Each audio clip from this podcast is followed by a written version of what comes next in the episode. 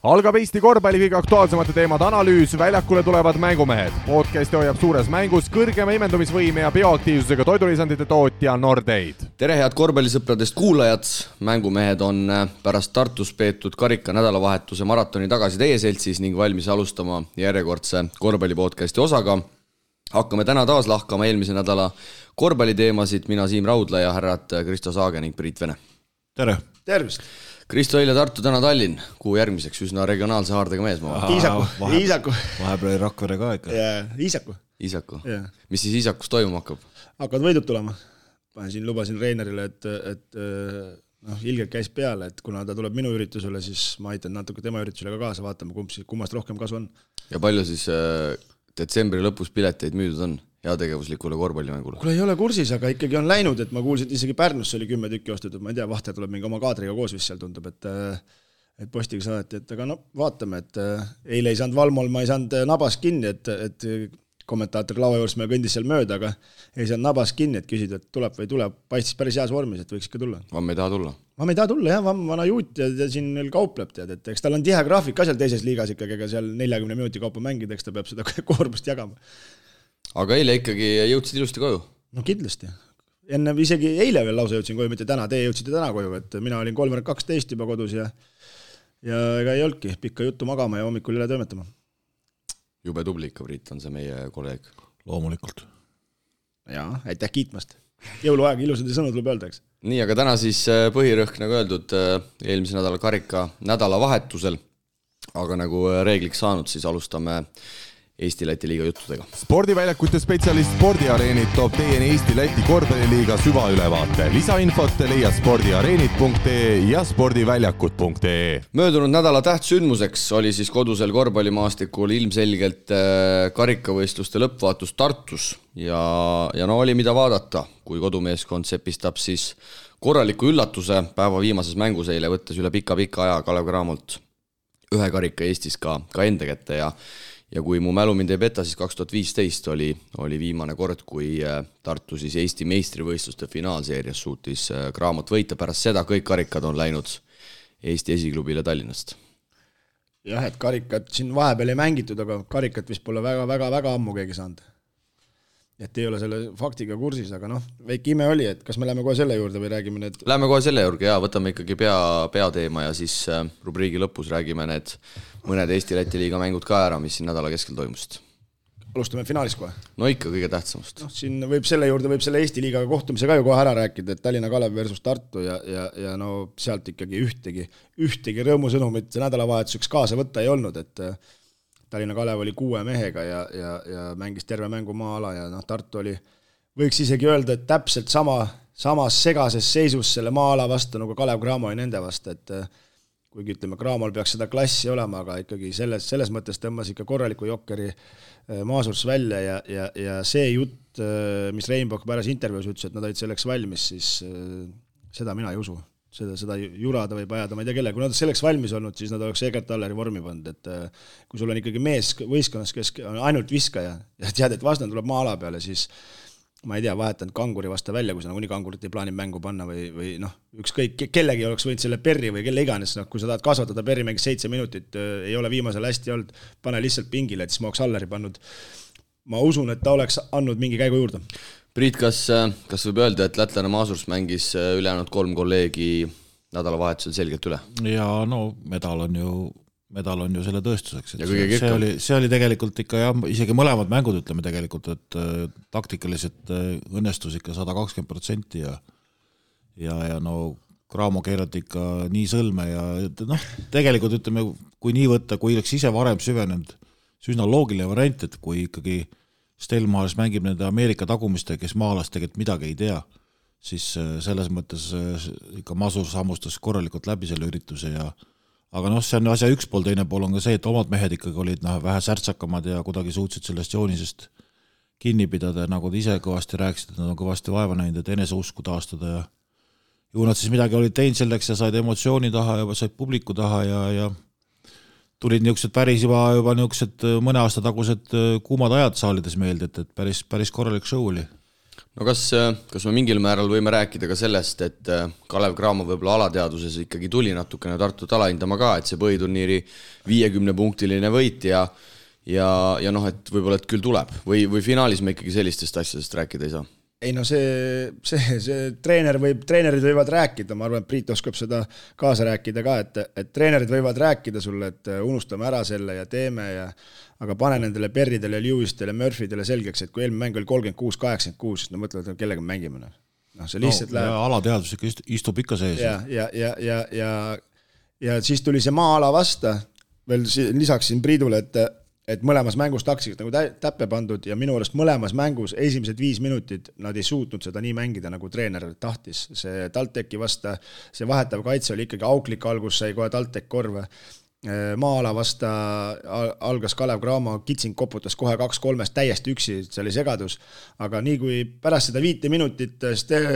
Maasursi poolt ka sees, mõtles, et ta nagu ei löönud nagu vedelaks ja hakkab midagi muutma, jäi endale kindlaks ja mehed aina paremini hakkasid seda mängima ja lõpuks oli ikkagi päris hästi seda mängisid. Noh. no vaata, mis Marsus seekord teistmoodi tegi, kui enne rääkisime, et vahetustega peab nagu rütmi sassi, siis seekord ta nii ei hakanudki rapsima. no tal olid kindlad mehed välja valitud kelle peale selle paneb ja tegelikult ju vaata, Vembi tegi oma asja ikkagi lõpuks ära, on ju, üllatuslikult. võib öelda, et eelmised mängud olid lihtsalt siis eelmäng selleks suureks nädalavahetuseks, et äh, kui, kui, kui see täitsa nii oli, siis ikka päris kõva sõna. sest et, et tegelikult ju vaata, Piirdenit äh, äh, ta vahetas ka episoodiliselt sisse, kuigi eelmises mängus oli ta noh, no Elksnis tegelikult noh, ütleme kõik need Tartu mehed, kellelt loodetakse, Elksnis, Vembi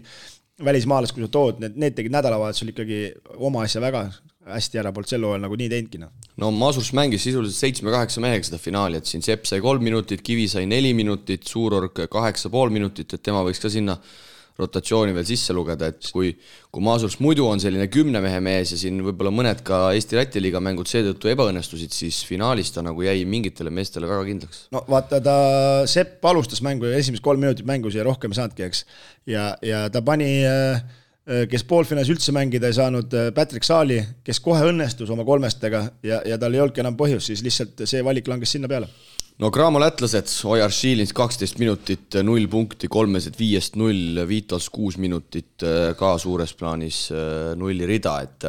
noh, oleksid on, on toredad, eks, aga Tanel Kurbas näiteks seal üritati mängu tuua kaksteist minutit kümme punkti, et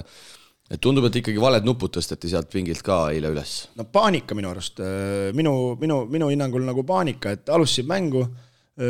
Kitsing äh, mängis kümme, tähendab viskas kümme punkti, viis minutit, pandi äh, Hermet, sai kaks minutit mängida, viidi pingile, toodi äh, Siilins, no come on, no Siilins maa-ala vastu, no noh, ta viskab küll mingid kolmesed on sisse visanud seal, aga mulle üldse ei meeldi tema viskevalik, et minu arust see võistkond on nagu paremaks tee ja eile ta neid ära ei pannud ja see kohe maksis kätte. no siin tuleb ikkagi jälle see meie vana jutt, et, et, et mängujuht ei ole ja kindlasti oli puudu sellest äh, Timmust näiteks, et kui me nüüd võrdleme, kuidas, äh, kuidas Cramo mängis ilma peata, ütleme, proovisid igalt poolt, need tagumised ei saanudki midagi aru, mis nad teevad, ega viskajatele pall ei jõudnud. ja siis enne seda oli kolmanda koha mäng, kus oli mitu korda, kus Timmu tuleb üle ja hakkas seal rääkima, et sa oled vale koha peal, mine nüüd jookse sinna teise nurka, võttis, tegi pausi, siis keegi seal veel vaatas, et kuhu ta jooksma peab, no paus kestis, ikka jookse õigesse kohta, siis läks asi edasi, et vot see asi jäi täpselt Cramol puudu et äh, noh, Lewis proovis seal pea ees sisse murda kolm korda edasi-tagasi, jalge vahelt läbi, selle ajal nurgamehed on juba jälle kinni võetud, et äh, siis tuli Kurbas, kes tegelikult murdis päris korralikult, arutas selle kaitse lahti noh, võeti välja, jälle järgmised mehed jälle midagi ei saanud ja ikkagi see tagantmängu juhtimine, et noh, seda, seda polnud nagu olemaski, et mis ja... need Lewis'i numbrid olid, ta ketras ikka päris palju seal väljakul, aga minu arust tema nagu kasulikust teguriga nagu valesid otsuseid tegi, et Maasursil oli maa-ala peal, surusid teda läbi minema, hästi mees aitas, lähimmees ei aidanud, eks kitsingut võeti nagu rohkem peale, seal mitu korda ka panin tähele, et Maasurs tahtis juba ise väljakule minna, et karjus, minge, minge kitsingu peale, las need teised teevad, onju. Ja siis lõpuks sellega said hakkama ja kitsingu teisel poolel kustus ära, noh, mitte ei kustunud ära, aga tal tekkinud võimalus võimalusigi, noh, selles mõttes, et ta sai seitse punkti, ühe no, kolmese, no. jah, ühe kolmese, ühe sai sealt ründelauast, noh, siis võtame selle Melsoni, eks noh, tore poiss küll, on ju, aga kõik on individuaalne, kõik on üks-üks, ta nagu noh, kõik seisavad ja vaatavad, noh, ja mis on Tartu pluss veel selle võitluslikuga, võitluslikkusega, lauapall ja kõik lahtised pallid langesid neile, noh.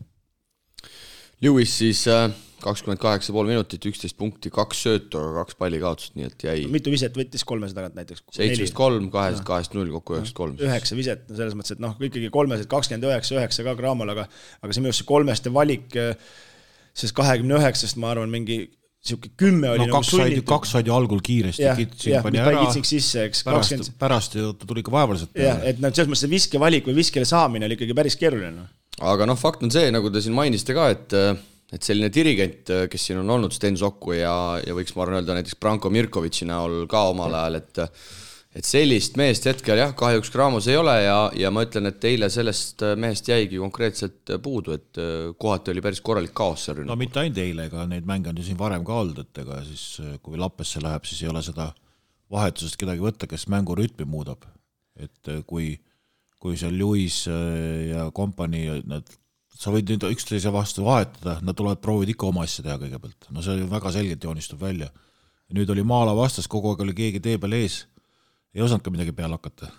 ja, ja, ja, ja lõpuks on see, et ülejäänud mehed muutusid nii ebakindlaks, ainukesed mehed, kes ebakindlad olid, ei olnud, olid Kurbas ja Kitsing. aga ülejäänud ju tegelikult kõik muudkui ka vaatasid üksteise otsa, kuhu sööta, noh et mingit äh, selle Maala nagu murdmist teravusega ei olnud, noh see Murphy näide, no see ei lähe praegu eest ära, no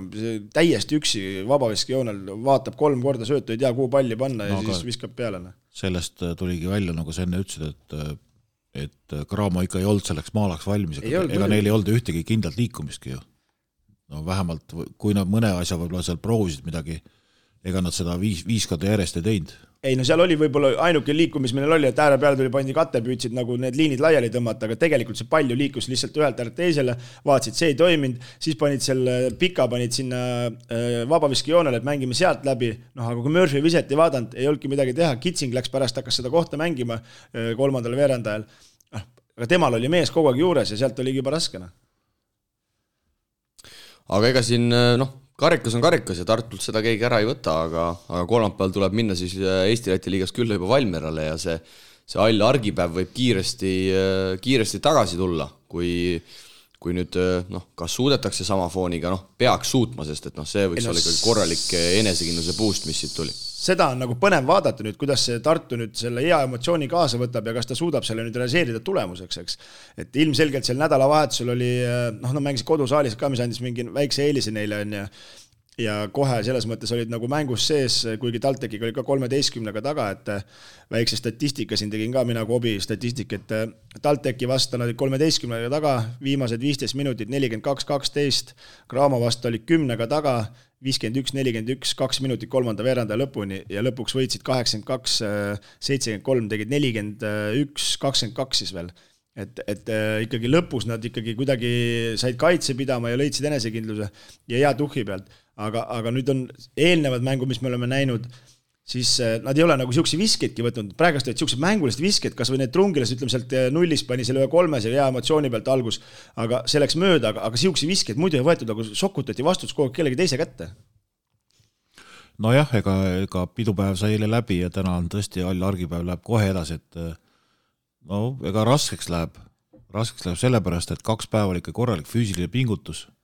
ja, ja nüüd kolmapäeval kohe hakata uuesti möllama ja ja, ja noh. see Valmer, see Valmer. pingelangus tekib kindlasti no,. seda ka, aga see Valmer on ju no konkreetselt ikkagi no sihuke üllatusmuna, et no sealt ei kunagi mis välja koorub, noh et seal ju tegelikult satsi on samamoodi küll ja küll, on ju, aga kuidas need mehed seda välja mängivad, et üks päev panevad Ogrele ära,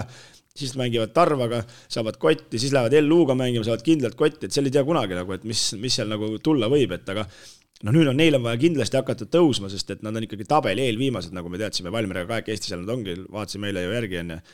et noh, kaks võitu ikkagi hetkel, et noh, vaatame.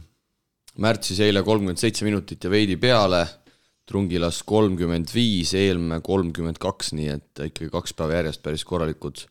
monsterminutid seal no, seal, seal põhimeestel. no seal jällegi tulevad, nüüd tuleb see Piirden mängu, Sepp mängu, Robin Kivi mängu, treener teda ei usaldanud selles mõttes, et ega kõikidega mängida ei saagi, Robin Kivi ju tegelikult mängis väga vähe minuteid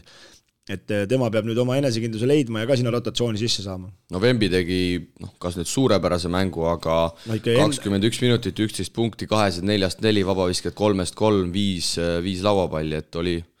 oli isegi... ikkagi mõlemal päeval oma koha eest väljas. ma isegi neid numbreid ei vaataks, vaid need liigutused, mis ta seal nagu väljakul tegi, et siukse asju polnud nagu Vembi poolt näinud, et siuksed, muidu oli sihuke täitsa hädas, mingid väiksed Tallinna Kalevi või Tarva mehed jooksevad kahekesti peale, ta annab need pallid ei tea kuhu, on ju, ja siis järsku teeb pukis siukse pöörde, et teeb kaks pluss ühtes, et see, see oli nagu äge. aga tuleme siis pronksi mängu juurde ka, mis tegelikult äh, oli ka, oli ka päris põnev, et äh, TalTech siis suuresti tänu viimasele veerandajale, mis võidetakse kolmkümmend üks, kakskümmend, võidab äh, pronksi kaheksakümmend üheksa, kaheksakümmend kaks. noh, seal ikkagi kõik räägivad, et Viimsi kumm sai tühjaks, noh, ma, mina sellega nõus ei ole, alati kui äh, ise ka mängisin, kaotasid kellelegi, siis ei, kõik on nii väsinud, eks on ju, et, et noh, tegelikult ikkagi teisel poolajal saadi saakis kinni ja, ja Viimsi hakkas ise tegema valesid valikuid, mida neid hooaja jooksul ei ole eriti näinud, niisugused miniklassi eksimused, et siin mul kohe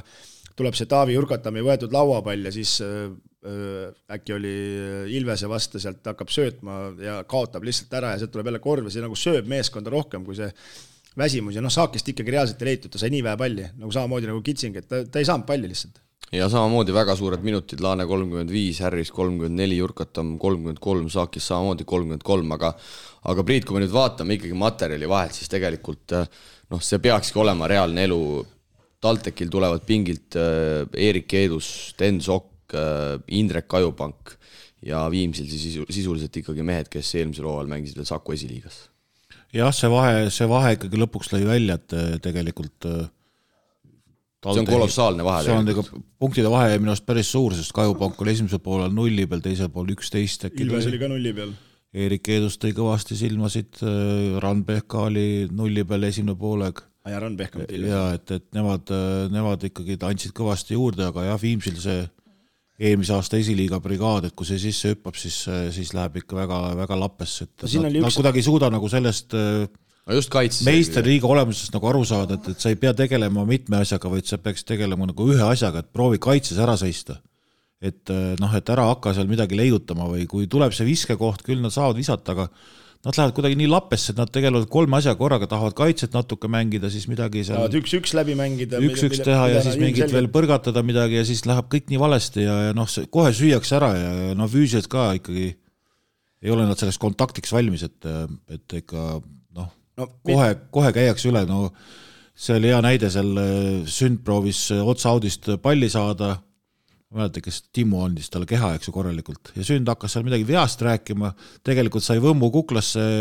pall kadus ära ja oligi kõik, et noh, õigel ajal on vaja see õige samm teha. sa pead selle keha tugev hoidma, et sa ei saa siin kellegi peal loota, aga mis Viimsi juures veel on, et ärme unusta, et, et nad olid kümnega ees, eks, ja neil tekkis niisugune paanikahetk ja, ja no seal kohas oli Rain Veidemannist puudu, et oleks Rain Veidemann olnud, oleks võib-olla raskest hetkest nagu LU vastu, mäletame neid võite on siin hooaja jooksul küll olnud, kus ta raskel hetkel võtab enda peale, et, et sellest meest oli praegu puudu. Noh. no TalTech ikkagi äh,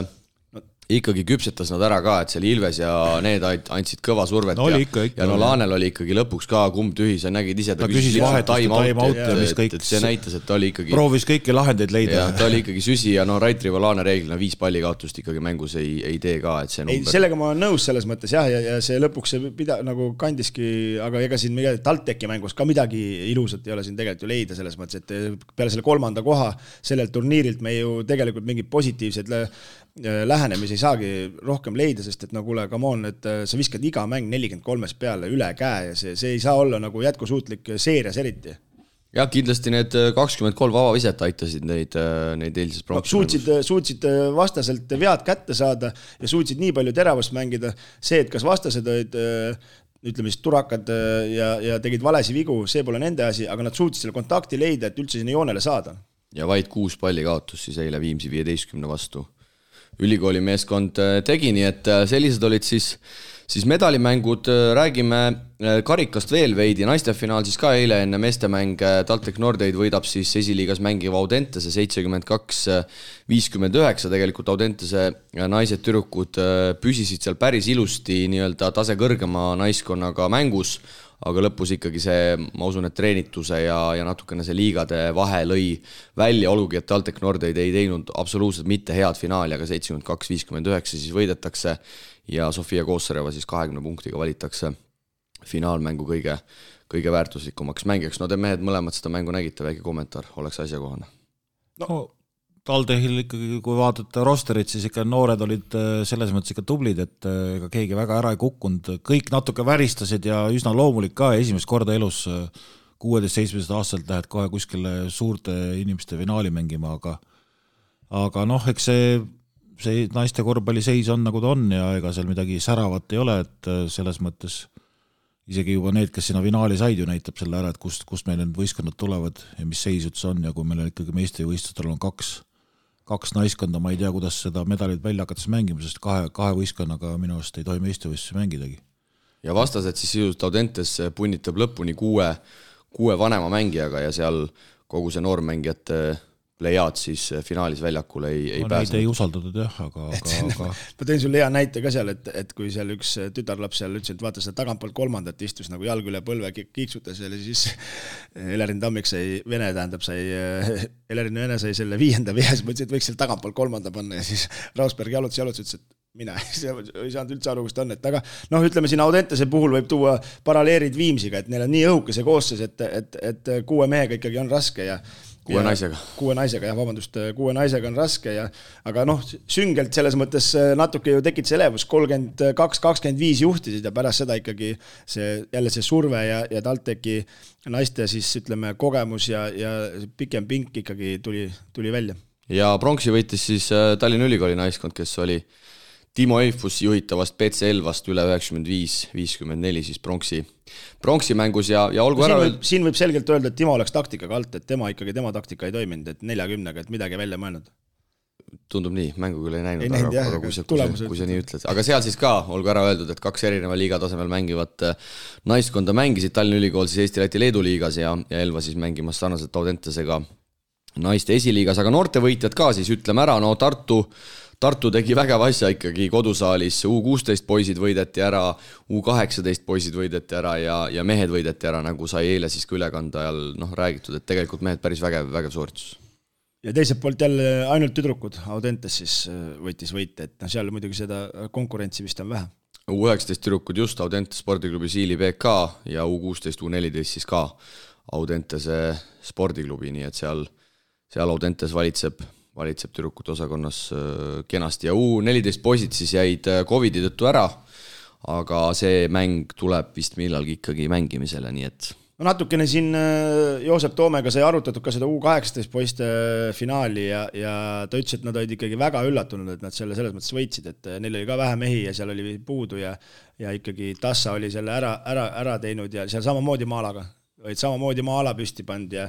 ja Audentes jäi teiseks, eks? ei, äh, TalTech, Arko Pakase juhendav TalTech oli seal virutanud viiskümmend üks kolmest, aga ei läinud ei ühestki asendist. jah, et, et, et ja, ja Toome ütles ka, et nagu tegelikult olid jumala head visked, aga mehed ei pannud ära ja enda jaoks oli ka üllatus, aga jällegi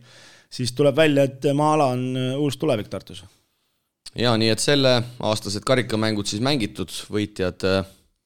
võitjad välja selgitatud ja, ja vaatame siis üle need Eesti-Läti liiga kolmapäevased mängud ka, no Tartu, Tallinna Kalev on siin juba pikalt räägitud, eks Tartul oli kuuemehelise Tallinna Kaleviga raske, aga, aga ma küsiks pigem, et mis sellest Tallinna Kalevist üldse saab, et äh, Michael Buchanan pidavat olema ka juba põlvevigastusega kodus tagasi, selle mehe Tallinna Kalevi taastulemine jäi väga lühikeseks, äh, ise seda mängu kommenteerisin, seitse meest oli üldse üles antud, tsiviilriietuses oli veel Zjedins, oli noor Illimar Raiend, aga aga noh, päris ikkagi nukrad toonid on Tallinna Kalevi ümber, kui võib-olla see välja jätta, et Aleksander Oliver Hint väga hea mäng, kuusteist punkti, kümme lauda. noh, jah, siin ongi need äh, Hint, äh, Allemann äh, tegelikult tegid väga hea mängu selles mõttes, et teist poolega ma jälgisin ka ja ja ikkagi ütleme, et seal see suurorg ikkagi oma kolmestega selle maala vastu selle Tartu päästis ja noh, lõpuks oli ikka kumm täitsa tühi ja no Järvelainen väsis ka ikkagi ära, et seal ikkagi no mees pani ikkagi kulda, et ma ei tea, kuidas need Tartu mehed, äh, Kalev Cramo mehi võtavad kinni, on ju, ja kolm päeva ennem äh, või neli päeva ennem siis ei suuda Järvelaini peale midagi, mingit asja välja mõelda, et et aga noh, niisugune huvitav, huvitav, huvitav maadlus. ja ega, ega siin ei ole muud teha, kui tuleb hakata neid välismängijate arve lugema et kui nüüd Buchanan käis korraks, saab juba ristikese kirja siin on mingi jõuame, kuus vist on käinud juba? jah, et jõuame eelmise aasta üheteistkümne juurde varsti juba mühinal kohale. kui me võtame, ma arvan, algsete meeste arvuga, siis ma arvan, et seal läheneb ikka kümne peale juba. jah, et neid on ikka käinud ja mis see tagumine, see Robocop, mis selle nimi oli? Taylor, Taylor siis perekondlikel põhjustel ka Ameerikasse tagasi, seal noort lätlast Daniel Smirnovsit Klandorf väga ei usaldanud, viimasel veerandajal seal korra pani pani platsile, sest et Järvelainen oli nii aurude peal, et seal ei olnud, ei olnud lihtsalt, lihtsalt muud varianti, aga aga raskeks läheb sellel meeskonnal ja ega midagi ei ole teha, nagu Priit ütles, ilmselt tuuakse siis bussiga kedagi jah, et siin hetkel vist on see Cory Ross on, kes peaks nagu siis korda saama no, ja tagasi nagu tulema. jaanuaris tulema, jah. jah, aga noh, see on jah, ma räägin, et siin vaatame, mis jõuluvana kotiga toob siis siia, et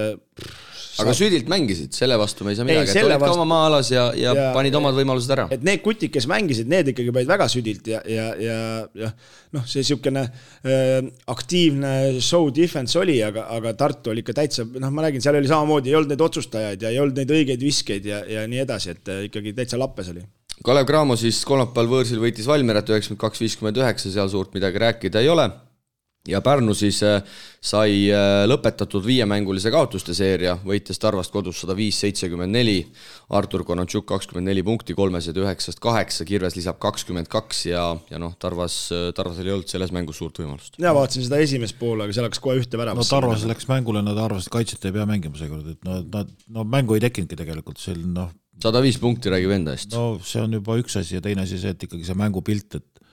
et seal oli jälle Rakvere täiesti lappes, et nad ikka ei tea üldse, mida nad teevad. et sa jätad Konatšuki vabaks, kes nagu äh, muud teha ei oska, kui ainult kolmesed, et siis lased üheksast kaheksa ka panna, et siis tekib nagu küsimusi tõesti ja ja no Misters tegi lõpuks siis, leidis ka endale vastase, tegi korraliku mängu, kakskümmend üks punkti. No polnud ju, kui ei, ma räägin, kui keegi, kui keegi ei kaitse, siis noh, ega küll ta siis sisse ei no ja, ja noh, Pärnu puhul on alati see olnud, äh, nii palju kui minagi nendega mänginud olen, et, et kui nad selle hea tunde kätte saavad, siis nad mängivad nagu kulda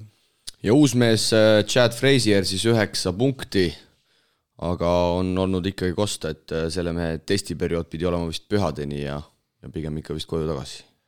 või os-, olete, olete täpsemini midagi informeeritud? on kuulda olnud, jah pidi täiesti vormist väljas olema, et muidu CV järgi on täitsa okei vend, aga vormis pidi täitsa väljas olema. aga no lisaks siin... sellele, et kuulda, no seda on ju ka tegelikult pildi, pildi peal ikkagi näha, et, et, et noh, ega ta midagi juurde ei anna, eelmine saade ka rääkisime sellest, et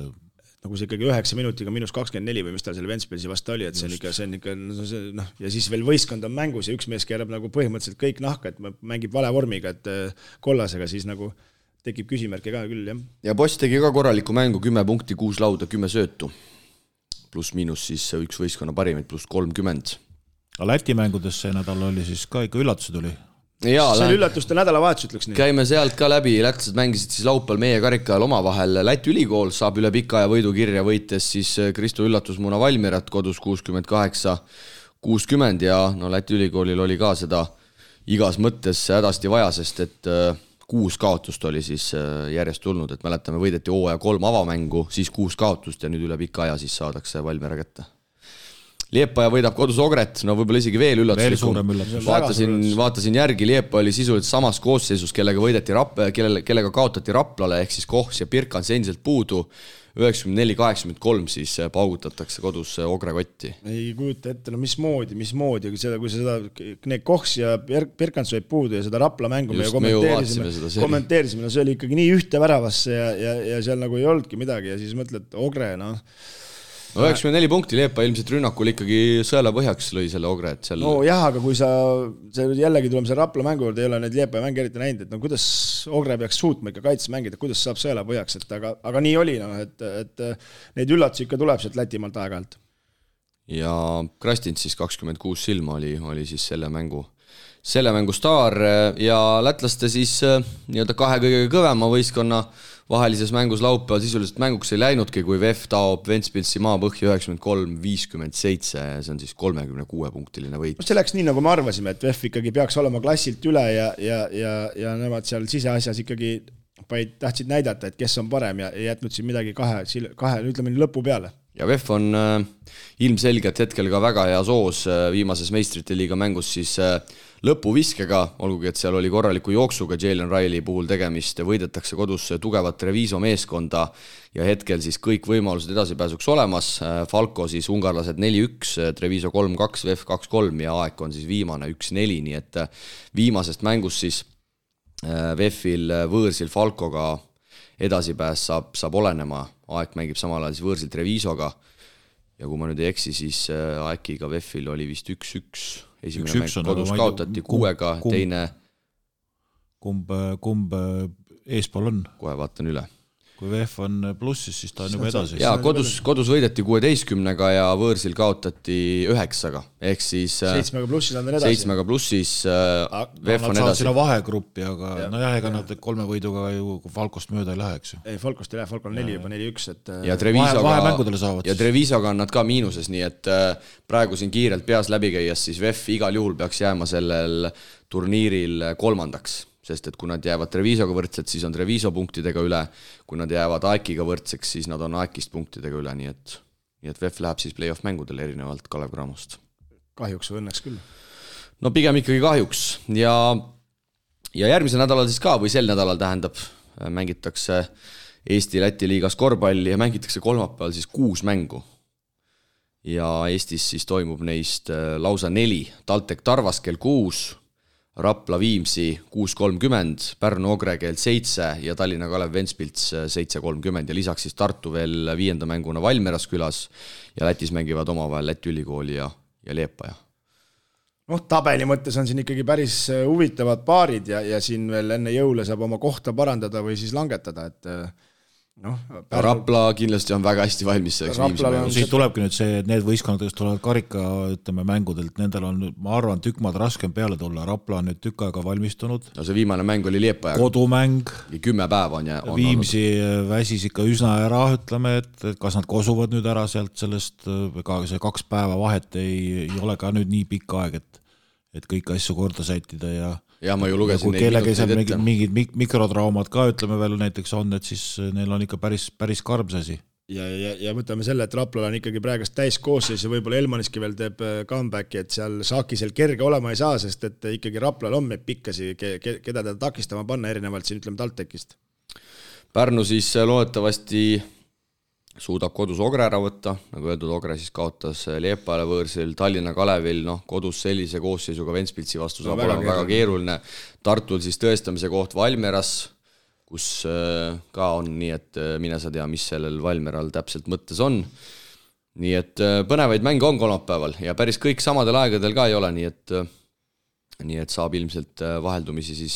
siis jälgida ja, ja sellega siis enne jõulupühi tõmmatakse tõmmatakse korra, korra paus sisse ja, ja järgmised mängud siis juba, juba pärast jõulupühi, kui kahekümne kaheksandal tulevad Viimsi ja Kalev Cramo, Kalev Cramo väljakule, aga, aga sellest kõigest saame, saame juba tulevikus rääkida, nii et nii et sellised siis karika ja Eesti-Läti liiga jutud ja, ja lähme siit aegsasti Euroliigaga edasi. korvpalli Euroliiga kuumimad teemad aitab mängumeestel teieni tuua Eesti Kütusepank, Terminal Oil. korvpalli Euroliiga jõuab selle nädalaga täpselt poole peale, kui kolmekümne neljast voorust läheb mängimisele seitsmeteistkümnes, aga enne kui tuleme selle nädala mängude juurde, siis vaatame üle veel eelmise nädala topeltvooru, kus mehed oli nii võitjaid kui, kui kaotajaid jah, minu, minu jaoks olid äh, ennem kui need mängud lahti rullusid, siis topeltvooru teine, teise ringi mängud, siis äh, vaatasin, et kui kõik Vene võistkonnad võidavad, siis kõik lähevad ühele pulgale ja, ja kõik Vene võistkonnad võitsid ka, et äh,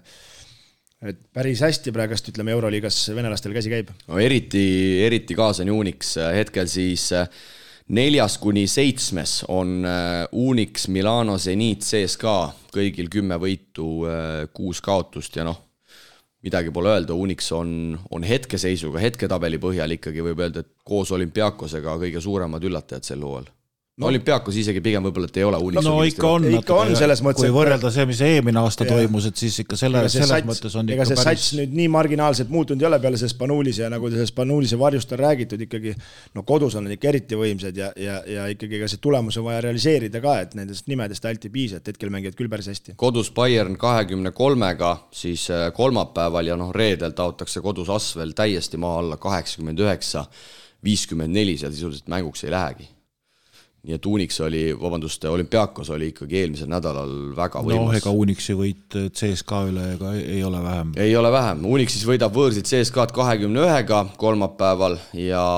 reedel siis kodus käiakse üle Žalgirisest kuuskümmend kuus, viiskümmend kolm, nii et äh, nagu veel kord ütlen, kui siin hooaja alguses oli arvata, et Unixist saab rünnakumeeskond, siis mõneti üllatuslikult on Unixist saanud hoopis kõva kaitsemeeskond. no siin oleks võib-olla paslik öelda, et äh, eile ikkagi Tartu võitis ja Tanel Teen ikkagi tegi ka postituse, et äh, kaks tuhat kakskümmend üks võidetakse maa-alaga, siis minu arust Unix paneb päris kõvasti maa-ala Euroliigas tasemel ka, et see ei ole nagu mingi uus nähtus, Tanel, et seda ikkagi mängitakse kõrge, kõrgemal tasemel ka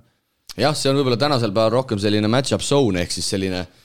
noh, kuidas öelda, agressiivne versioon selline maa, maa-alast, et meil kõik arvavad, et maa-ala on tänasel päeval selline, et tuleme Seis, kokku ja, ja tuleme kokku ja astume sinna kolmes joones sissepoole, teeme ennast hästi suureks ja, ja siis hakkame liiklust sättima, aga tegelikult tänasel päeval see nii ei ole, et me ju, me ju nägime, kuidas Monaco kodusaalis sel hooajal võttis CSKA väga agressiivse match-up zone'iga maha, et, et see, see maa-ala tegelikult, maa-ala mõiste on ikkagi tänasel päeval korvpallis, korvpallis päris palju muutunud, jah aga kes veel, kes veel tõusid, noh, Barcelonast ei ole siin suurt rääkida, need võtavad oma süsteemi ja distsipliiniga ikkagi, ikkagi rangelt ja sirgelt neid mänge ära, et Panathinaikose vastu vist ka olid, kas olid kaheksaga poole all taga kolmandal veerandajal korra oli mingi kaksteist või midagi sihukestki kümne juures vähemalt. ja võetakse ennast kokku ja, ja jälle võidud, võidud Barcelonale tulevad. seal kuidagi, kui seda Partsa mängu vaatasin ka Panathinaikosega, alustasid samamoodi, alustas maa-alaga Panathinaikos. Äh, Laprovitola koputas kohe ära kolmesed kümnega ees ja järsku tuli ka nagu mõõn ja oli kaheteistkümne maas, aga ühtegi korda ei tekkinud sihukest tunnet, et Parts selle mängu kaotab, noh. et ikkagi suutsid niimoodi ennast ära mobiliseerida, aga noh, siin meie ütleme, Salgeris no ikka päris valusalt Monaco käest, et eh, see James korraldas selle ära, et treener lahti lasti ja ja, ja nüüd ikkagi Monaco lisaajal päris raske võidu võttis ja, ja seal korra küsisime ka Aare Alliku käest äh, seda olukorda, mis minu jaoks jäi nagu arusaamatuks, et miks kordusest vaatama ei mindud seal, see lõpuolukord ja Stoff sai seal veel tehnilise ka, et viga ei saa vaatama minna. nojah, nüüd, nüüd me teame seda jah, et viga vaatama ei saa minna, jah, et viga vaatama ei saa minna, aga aga noh. aga kõige suurem uudis siis äh, tuli esmaspäeval, kohe pärast seda, kui, kui olime nii-öelda saate eetrisse pannud, et Zvezda Mitrovic ikkagi sai Monacos kinga, olgugi et ma ma väitsin, et mees on Monacos heas kirjas ja ilmselt ka on heas kirjas ja siin on isegi spekuleeritud, et võib-olla kunagi Mitrovic tuleb veel sellesse võistkonda tagasi, aga seal ikkagi põhjused pidid olema selgelt need, et noh, mees kaotas lihtsalt võistkonna ära ja, ja võistkonna usaldust enam ei olnud ja sellisel hetkel tuleb lihtsalt äh, klubil mingeid valikuid teha, et, et seal ei olnud ilmselt võimalik, võimalik edasi minna. huvitav jah, et kuidas te eelmise saade niimoodi plähmerdama hakkasite kahekesi selle hobikohtuniku või selle, vabandust, hobikommentaatoriga Leedust, et niimoodi hakkasite plähmerdama, te olete nii kindlad, et kinga ei saa, jah? No eks see sinuga koos olemine hakkab, hakkab kõigile mõju mingil hetkel jah, aga, aga no vaata nagu ikka treeneri vahetus kohe äh,, Mike James kakskümmend punni neliteist söötu, et Salgeris ikkagi suhteliselt äh, arutas lahti, et äh, kontrollisid mängu, Salgeris tuli mängu tagasi, aga lõpus ikkagi see otsus jah, sihuke kahepoolne, et noh, vaatame, kas keegi läheb külmkappi ka nendest kohtunikest, sellepärast et eks ole näha. ja James ikkagi seal lõpuintervjuus salvas ka natuke veel Mitrovitši, et, et täna olime hoopis teine sats ja olime motiveeritud. noh, see oli jah, ühe mängu teema, aga et, etteruttavalt öeldes võib öelda, et koduliigas saadi saadi, saadi Limožilt. käest. Siim-Sandri endiselt klubilt Limožilt saadi siis äh, eile äh, eile kümnega tuppa ja, ja saadi ju tegelikult teises Euroliiga mängus seniidilt ka kodus seitsekümmend neli, kaheksakümmend viis ja seniit seal oli seitsmeteistpunktilist eduseisu lausa, lausa maha mängimas, aga lõpuks võeti võit, et ega seal Monacol midagi nüüd no ikka ka õhuke, õhuke selles õhuke on ikka, mõlemal, mõlemal Prantsuse satsil on ikka õhuke. Euroliiga jaoks, et kui kõik äh, põhimehed teevad oma asja ära, siis nad on head, aga nii kui keegi ansamblist välja kukub, siis ikkagi teised ikkagi klassiga võtavad ära no jaa, pigem selle õhuks seal ma ütleks isegi, et seal ei ole kvaliteeti piisavalt, et seal neid mehi on tegelikult Asferil on vaata mehi palju puudu ja tegelikult eelmine aasta nad kukkusid samamoodi ühte auku, aga siis tuli mingil perioodil kuskil seal veebruarikuus, kus nad jälle tõusid ja said mingi viis võitu järjest, et tegid veel elu põlevaks, aga, aga jah, et nagu, nagu pikka stabiilsust nagu nendes, nendes satsides veel ei ole. Ja Saša Obradovitš siis tuleb Mitrovitši asemel ja seal Monaco klubi siis ütles ka, et Obradovitšil on kogemust poole hooaja pealt meeskondade ülevõtmisel, nii et saame, saame näha, aga ega see kerge olema ei saa, sest nagu ma ütlesin, seal tegelikult mehi on piisavalt, aga seal selliseid Euroliiga kvaliteediga äh, mehi võib-olla väga palju tänasel päeval ei ole ja noh, mina sellesse, isiklikult sellesse Mike Jamesi üritusse pole väga kunagi uskunud, aga no las möllab, aga vaatan, türklased on vaikselt tõusnud.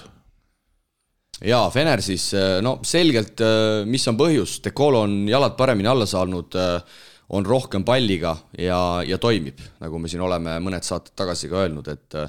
et huvitaval kombel, kas siis Decolo pärast olümpiat natukene alavormis või, või milles asi, igatahes ei jõudnud see pall ka siin väga temani, aga, aga nüüd ta on küll ikkagi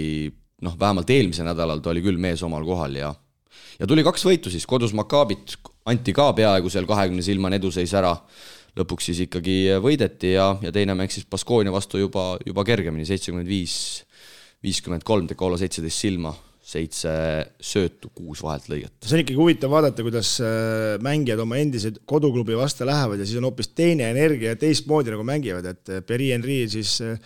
Henry siis läks mängima Baskonia vastu ja alustas kohe kahe-kolmesega, võttis niisuguse viske, mida tavaliselt ei võta, et tõmbas kohe meeskonna käima ja noh, Baskonia ikka kukkus täitsa kokku, viiskümmend kolm punkti. seal Neven Spahja ütles ka pärast intervjuud, et et võistkonnad, kes ei suuda võõrsil võita, et nendega ei ole, et need võistkonnad ei ole tõsiseltvõetavad, ehk siis pidas oma meeskonda silmas, et ei saa niimoodi, et ainult, ainult koduväljakul võidetakse ja Baskonia kaotab ju ka Efesile nädala esimese mängu seitsekümmend kaks, kaheksakümmend seitse üsna. mõlema Türgi võistkonna käest siis sai kolakad kätte, et noh, hea reis on muidugi Türki käia, et ei pea kaks korda lendama, et topeltnädalal võtab mõlemad Türgi mängud vastu, et, et selles mõttes on nagu hästi, aga aga noh, FSK kindlalt võttis Baskonia ära, ja siis Maccabi võõrsil, nii et türklased mängisid samade, samade satsidega sel nädalal ja ja Larkin siis teise vooru, nii-öelda selle neljapäevase reedese vooru MVP, kakskümmend kuus punkti.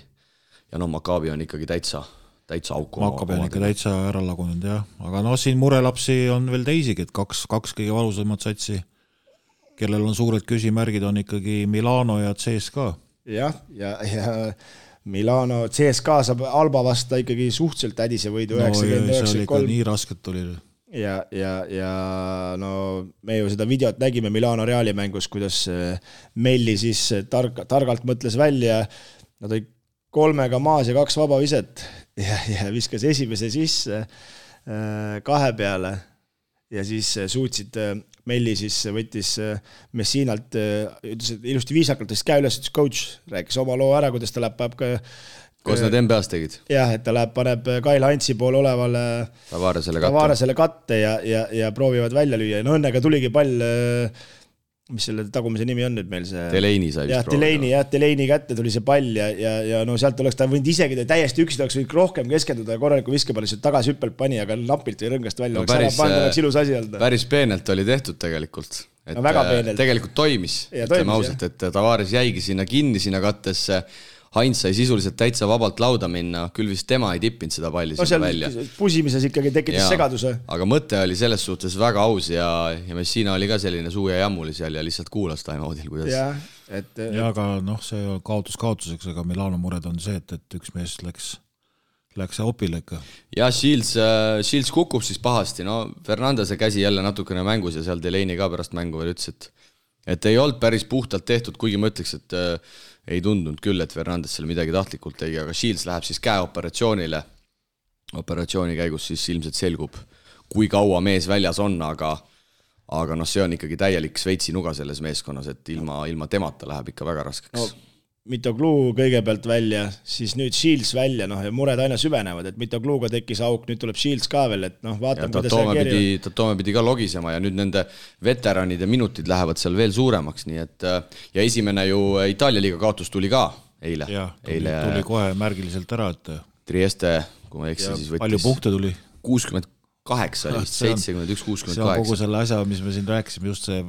järje, järjejutt, ütleme nii, et, et punkte ka enam nüüd ei tule, eks ju, et, et kui ikka Shieldsi pole, siis on ikka raske. et jah, iga, igatpidi aina keerulisemaks läheb, et vaatame, rahakotiga ei tohiks probleemi olla, et kas leiavad mingi lahenduse, et ja võtavad mingi mehe, aga neid mehi pole ka nagu turul niisama nagu nii, nii lihtsalt nipsust võtta, mis sobivad, noh Realil on raskusi, kolm meest Covidiga väljas, prantslased Hertel Causeur ja peatreener Pablo Laso siis ka positiivne, aga koroona positiivne siis, aga midagi positiivset ka, Anthony Randolph tuli väga korraliku mänguga pärast Achilleuse revestamist tagasi sisuliselt aasta aega siis, siis väljakult eemal, Alba võidetakse kaheksakümmend seitse, kuuskümmend neli ja nädala teises mängus siis juba öeldud Milanot võõrsil, napilt seitsekümmend viis. seitsekümmend kolm, et vaatamata kõikidele probleemidele, noh, see Laso rotatsioon on ikkagi niivõrd sügav, et, et Real püsib no, seal ees. ma ütlen selle, selle Barcelona mängu valguses, et, et Randolphi tulek näitas, näitas täiesti teistsugust varianti, mida saab Real kasutada, et ilma Tavareseta. ja see oli natukene ka Milano jaoks ikkagi üllatus, et et see mäng nagu niimoodi nagu sai, ütleme, muutuda, et, et sealt, sealt, sealt annab üles ehitada tulevikuks päris, päris korralikku asja. jah, aga siin tabelit vaadates siis ikkagi ütleme nii, et Hispaania hiiud ikkagi kontrollivad päris hästi seda esimest kahte kohta, et nendel nagu niisugusi, no on raskeid võite tulnud, ega ju Panathinaikos Partsa kaheksakümmend kaks, kaheksakümmend viis, et ka raske kolmepunktiline, aga no ütleme ikkagi võidud on tulnud ja, ja ikkagi nemad nagu väga järgi ei ole no andnud. vaata, mil-, mille pealt nemad elavad praegu, võib mõlemal hea võrdluse tuua. Et neil on päris pikad rosterid ja nende rosteris on öö, oma noori mängijaid, keda nad kasutavad vaata päris edukalt tegelikult. Barcelona natuke rohkem Äh, Real natuke vähem, aga ikkagi mõlemast mingil ajal tuuakse keegi juurde, saavad, täidavad oma kohad, augud ära, keegi ei loodagi, need on mingisugused hirmsad tegijad, aga see näitab seda klubi sügavust nagu, et, et mõlematel on oma noortesüsteemid ja sealt tuuakse neid peale ja see neid natuke päästab. ja kus see, kus see nagu kõik välja lööb, on ju koha, koduliigas et koduliigas nad saavad veel rohkem minuteid. no just, et see, jah, et sa pead need mängud ka ära mängima, eks ju. põhimehed saavad veel rohkem puhkust, et ma siin mõnele Partsa mängule olen äh, sattunud peale nüüd, äh, kuna televiisoris näitab neid, et äh, olen mõnele sattunud peale ja seal ikkagi Jaska paneb juba esimesel poolel julgelt neid noori peale ja Reali juurde veel tulles, siis noh, väga kõva eesliin on tegelikult, kui kõik terveks saavad. Tavares, Poirier, Jabusele, Randolph ja Trey Tompkins on ka veel tegelikult tagasi tulemas, nii et seal no, on seda mänguruumi kõvasti. üks asi, mis on rääkimata, Tavares ja Poirier korraga oli ka, olid ka mängus. see on ka vastaste jaoks päris kõva pähkelpureder no just, et erinevate vastaste jaoks Laso saab tegelikult päris palju erinevaid ja variante seal, seal, seal kasutada, et tegelikult jah, Realil on seda potentsiaali, mulle tundub ka päris, päris kõvasti, aga, aga sel nädalal siis mängitakse Euroliigas äh, kolmapäeval, neljapäeval, kuna jõulupühad on, on tulemas, nii et äh, mõlemad äh, voorumängud siis, siis päev varem ja Kreeka derbi, noh, kui derbid on muidugi meil siin nüüd on, Pana on päris õnnetu, aga Panathinaikos siis OAK-s võõrustamas olümpiaakost. no Pana mingid mängud ikkagi on ka õnnestunud ja, või no ütleme vähemalt näidanud no, särtsa, särtsakamat mängu, särtsak-, jah, särtsakamat mängu, jah et aga no siin äh, tegelikult päris huvitav mäng on ju minu silmis vähemalt, ei tea, kuidas see skooris lõpuks jääb, Partsa Unix ka. et huvitav saab olema nüüd vaadata, kuidas Unix siis äh, hiiuga hakkama saab. jaa, võõral väljakul ja, ja CSKA läheb siis küll alamehitatud äh, Realile, et Hertel ja Kosöör ja peatreener peaks siis endiselt olema, olema puudu ja siin, ja siin teisigi põnevaid, põnevaid mänge, nagu ikka Žalgiris siis äh, on kodus võõrustamas raskustes olevat Milanot. noh, Žalgiris on tõusupall ja Milano on tegelikult jah, natukene vajumas, ütleme, et, et see kuuskümmend kaheksa silma annab Žalgirisele ikkagi tegelikult päris kõva lootuse siit midagi nagu korda saata. Albal on täiesti reaalne võimalus kodus Monacot võtta, kes ka kõigub täiega, et ega Alba ju tegelikult CSKA vastu tegi päris korraliku mängu no Barca Unix jah, et, et siin kas see Unixi, kas see Unixi, ütleme nüüd see mäng äh, kandub sinna Barcelonasse ka edasi, et saavad ka kõva distsipliini vastu endal.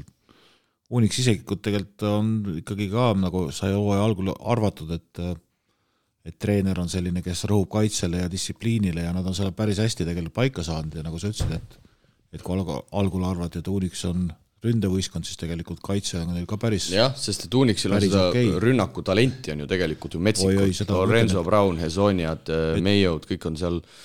vot see, see võime tuua nagu Viimsiga võrdluse, et kuidas mehed on omavahel kokku saanud ja eriti need mehed, kes NBA-s on nagu olnud need üksteist nii hästi täiendavad, nad on ei hakka üksteist segama üldse. on suutnud seda ja. Euroopa stiiliga või treeneri nõudmistega nagu kohanduda ja ja noh, eks see ju tegelikult ju teoorias me teame, mis on ju korvpallimängus, et kaitsest algab rünnak. ja kui sa lased neid üks-üks toimetada, siis nad ikka päris edukalt äh, korjavad punkte sealt. jah, seal on niisugune hea kolmik, ongi see Canon äh, Lorenzo Brown ja Hesonia, kes on nii-öelda need palliga mehed ja punktimehed. no ja OJ Maia annab ikka ka aeg-ajalt. pluss siis Spissu tuleb tegelikult need oma minutid väga korralikult ära, samamoodi nagu Jokubaitis ütleme Partsas, et ja. seal ikkagi seda, et Spissu teeb ikkagi oma minutid sellest, sellest tuleb kindlasti nädala mäng ja, ja, ja no muidugi nüüd, kui me ütlesime, et sel nädalal venelased võtsid viimases voorus kõik ära, tõusid neli kuni seitse, noh nüüd vaadates vastaseid, siis see niit peab Makaabiga ikkagi sotid selgeks tegema ja saab tõusta jõuludeks parimaks Vene klubiks. ja no mis siin veel on näiteks ütleme, et noh, kui Bayern mängib kodus Baskooniaga, Bayern on niisugune salakaval sats, keda väga nagu tähele ei pane, aga tegelikult nad tabelis on päris päris lootusandva positsioonile, kui nad suudavad neid võistkonda ära, ära karistada, kes on nagu nende piirikonnas, ütleme seal siis Baskoonia võtavad ära, üks punkt jälle tabelisse juurde, juba on jälle seal kaheksa, kaheksa piiri peal, ütleme noh, siin see Real, Real võtab CSKA Loot... ära, CSKA kukub kohe plaksti allapoole. jah, et lootus ikkagi, lootus äh, sellel Bayernil niimoodi, et lootus kogu aeg ikkagi on elus. õhus, õhus jah ja. ja seal tabeli keskosas on ikkagi väga tihe andmine. esimene siis Barca neliteist kaks, Real teine kolmteist kolm, Olümpiakos kolmas üksteist viis, siis tuleb neli meeskonda kümme kuus siis tuleb FS viimasel play-off'il kaheksa-kaheksa ja siis tuleb lausa viis meeskonda seitse-üheksa, nii et äh, kuni ütleme kolmeteistkümnendani käib kõva andmine ja noh, Monaco ka seal kuus-kümme kohe, kohe sabas, et. jah, et ma, ma, ma julgeks väita, et äh, esimesed kaks kohta on põhimõtteliselt, äh, on selge, et kuus play-off'i kohta on veel nagu alles, eks on ju, ja kuues kuni, või vabandust, kolmas kuni kolmeteistkümnes, kümne võistkonna vahel läheb siis selle kuue koha jagamiseks, et see saab kõva andmine olema jah, seal siis näiteks ka Maccabi, kes on saanud nüüd kuus kaotust järjest, seitse-üheksa tegelikult tänu sellele suurepärasele hooaja algusele, nad on endiselt veel äh, veel, veel rongi peal. nii et eh, noh, võime vist öelda, et Žalgiris ja ja Pana no, ja Maccabi peab, kui ta tahab, Macca tahab, tahab tõusta, siis ega seniit nüüd, ütleme siin paar-kolm viimast nädalat ei ole niisugust väga kindlat mängu näidanud. et kui Maccabi tahab tõusta, siis seniit väljas maha lüüa, siis seniit vajub, Maccabi tõuseb, siit on nagu, on variant, kui kaotad, läheb vahe juba nelja peal, eks ju, üksteist võitu ja seitse võitu. seniit on ka niisugune huvitav võistkond minu arust, et, et, et tabeliseis on neil ülihea minu arust, aga minu arust see mäng neil nagu veel ei ole nii õnnestunud nagu no nad ikkagi ootavad, nüüd äh, arvati, et äkki siin ikkagi lähiajal see Napier tuleb tagasi. Napier tuleb tagasi, et juba pidi, juba pidi USA-s nagu toimetama päris korralikult, et et ta nagu oli USA-s ravil, mitte Venemaal, et et lood-, loodavad ikka kogu aeg jah, ja ega keegi ju lõpuni ei tea ka, mis sealt äh, Napierist üldse, üldse tuleb, nii et äh, nagu öeldud, selle nädalaga saab siis pool Euroliiga põhiturniiri mängitud. jääme kolmapäevaseid, neljapäevaseid mänge ootama ja, ja liigume siit saatega edasi. nädala tegijale paneb õla alla Ballsi, parima ketsivalikuga pood Eestis. tutvu valikuga www.ballsi.eu sarnaselt eelmise aasta lõpuga paneme ka sel aastal, sel korral koostöös oma hea partneri Poolsiga käima Ketside jõululoosi. Ja, ja mida tuleb siis teha? Teil, head kuulajad, jälgida meid Instagramis, jagada meie poolt üles pandud pilti oma, oma story's ning tag'ida siis, märkida, tag'ida, kuidas tänapäeval õige oleks öelda, siis pildi alla sõber, kes vajaks jõuluvanalt uusi, uusi ketse. kampaania kestab mõned päevad ja läheb käima siis sel nädalal enne jõulupühi ja võitja siis saab vabada, valida endale poolsist vabalt valitud ketsid. äge. suurus, suurus on ette antud või? ei, suurus ei ole ette antud. vabalt kõik, valitud. kõik, kes on nelikümmend kaheksa jala vaba suurus ja vaba mudel. et ei no super muidugi, et äh, ikka teeb inimestele äh, tuju rõõmsaks ja isegi osaleks, aga vist ei ole eetiline, eks. kes siis Ketsi ei tahaks võita, muidugi saad osaleda, mis nüüd on siis? ma sa-, kirja saan, jätasin ma seal hästi seal Instagramis ei oska käia, et aga, aga ei, vägev jah, ja siis, äh, et ka kui ikka hea tundega need ketsid peaks saama, siis peaks ikkagi ostma sinna Rakvere lõputurniirile pileti ka viie eurost, et seal saab ka ühed ketsid võita. Nüüd aga Poolsi nädala tegija juurde, kui äh, järjekordselt äh, korralik häältemeri, kolmsada kakskümmend kaheksa hääletajaid, hääletajad, täname teid kõiki eelmise nädala tegija siis Eesti-Läti liigas kaks head võitu saanud Rapla meeskond saja kolmekümne kaheksa häälega, palju ei jäänud maha ka Viimsi rünnakuid ja võidult võidule orkestreeriv Rait Rivolane saja viieteistkümne häälega, kolmas koht samuti korraliku seitsmekümne ühe häältesaagiga, kolmkümmend üks punkti visanud eh, Oliver Metsalule. ja Poolsi kinkekaart läheb siis täna ja sinna ta läheb? Poolsi kinkekaart eh, täna Katriin Kalle kes siis hääletas äh, Rait Rivalane poolt, nii et Katriin, kui sa meid kuulad, siis sinule kuulub Poolsi kahekümne eurone kinkekaart, palun võta meiega ise, ise ühendust, kas siis emaili kaudu või sotsiaalmeedia kaudu ja, ja toimetame siis virtuaalses vormis selle kinkekaardi sinuni. aga lähme edasi uute nominatsioonidega, kelledeks sel korral on siis äh, trummipõrin, otse loomulikult äh, Tartu Ülikool Max ja Moritz, kes siis äh, nagu öeldud, circa kuueaastase vahega saab äh, Cramolt ühe, ühe karika kätte. no siin ei ole vist küsimust. no ei, kolm, kolme hulka kindlasti mahub. no Kristo siin natuke protesteeris, et kas ikkagi peaks olema, aga. noh, selles mõttes, et äh, no siis, kui me seda ka praegust ei pane, siis me ikka vist ei, ei saa, jaga sellest Kosovo asjast üldse midagi, et äh, see on noh, ilmselge valik ja vaatame nüüd, kas see saalis olev rahvas ja kes Tartu taga on, kas suudavad ka võidule nad meie, meie rubriigis siin viia ja teine mees siis, äh, kes äh, sel hooajal veel nominatsiooni saanud ei ole, aga tegi väga korraliku mängu kolmapäeval, kui Pärnu võitis Tarvas sada viis, seitsekümmend neli, Artur Konatšuk siis Ameerikast tagasi, kakskümmend neli punkti, kolmesed üheksast kaheksa, noh, noor mängija ja ja kindlasti äramärkimist no märgime ikka seda üheksast kaheksat, seda annab ikkagi järgi visata, et see enamus vennad viskavad tühjas saalis ka üheksast kaheksat. kas nüüd see muu mäng nagu ütleme, nii kiitust väärib, on teine asi ja Tarvas andis kindlasti oma panuse selleks, et ta saaks seda proovida, aga aga üheksast kaheksa sisse on kõva sõna. kõva sõna, nii et Artur Konontšuk siis teine mees ja kolmas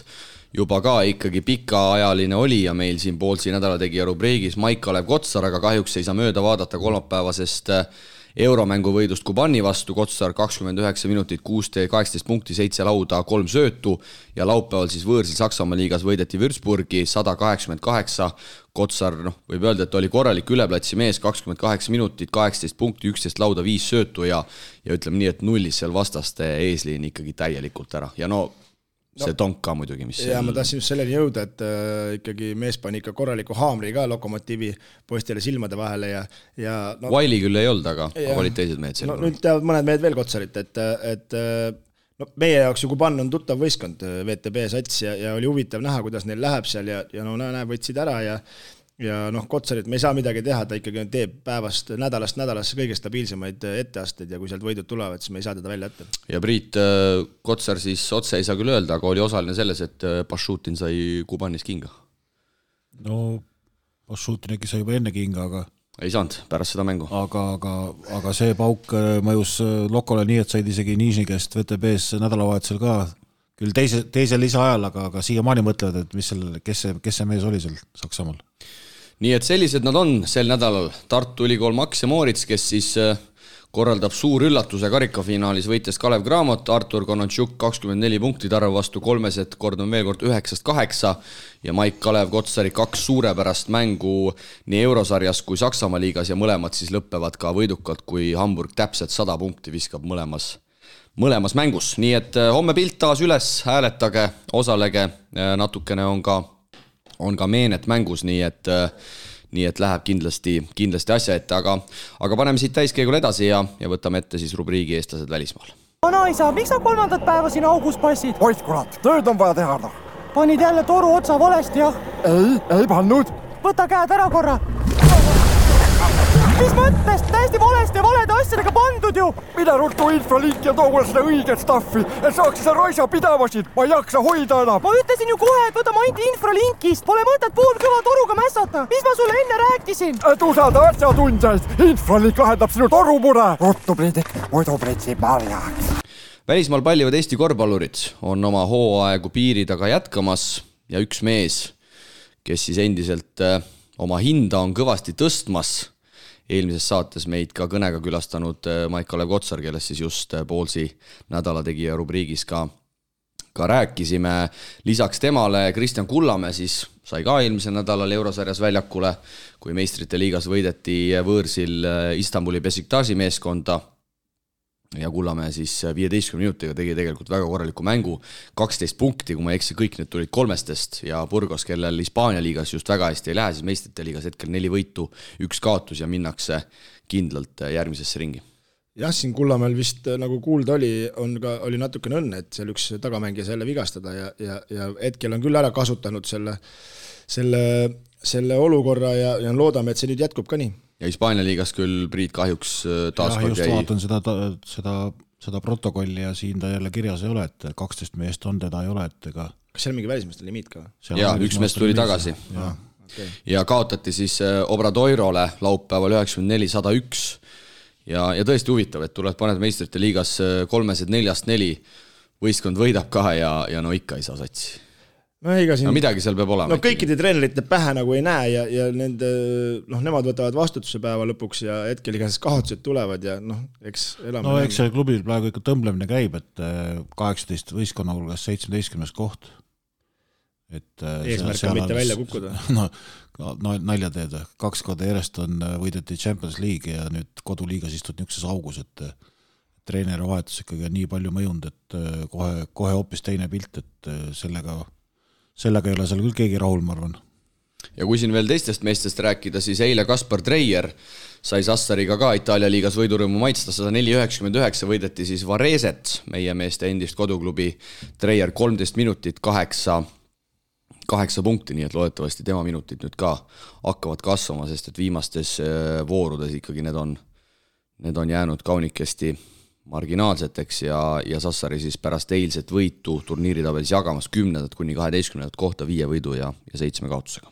jah, et siin eestlased välismaal lingis võiks veel selle välja tuua, et nädalad lähevad, saated lähevad meil, aga trell ja vene on ikka töötud, et kaua jäänud on? jaa, natukene siis äh, valgustame selle koha pealt ka, nii palju kui meil siin infot on, no Henri Trell olevat olnud äh, kas siis eelmisel nädalal testimisel äh, Prantsusmaa hetke viimase kõrgliiga klubi Pariisi juures paar päeva,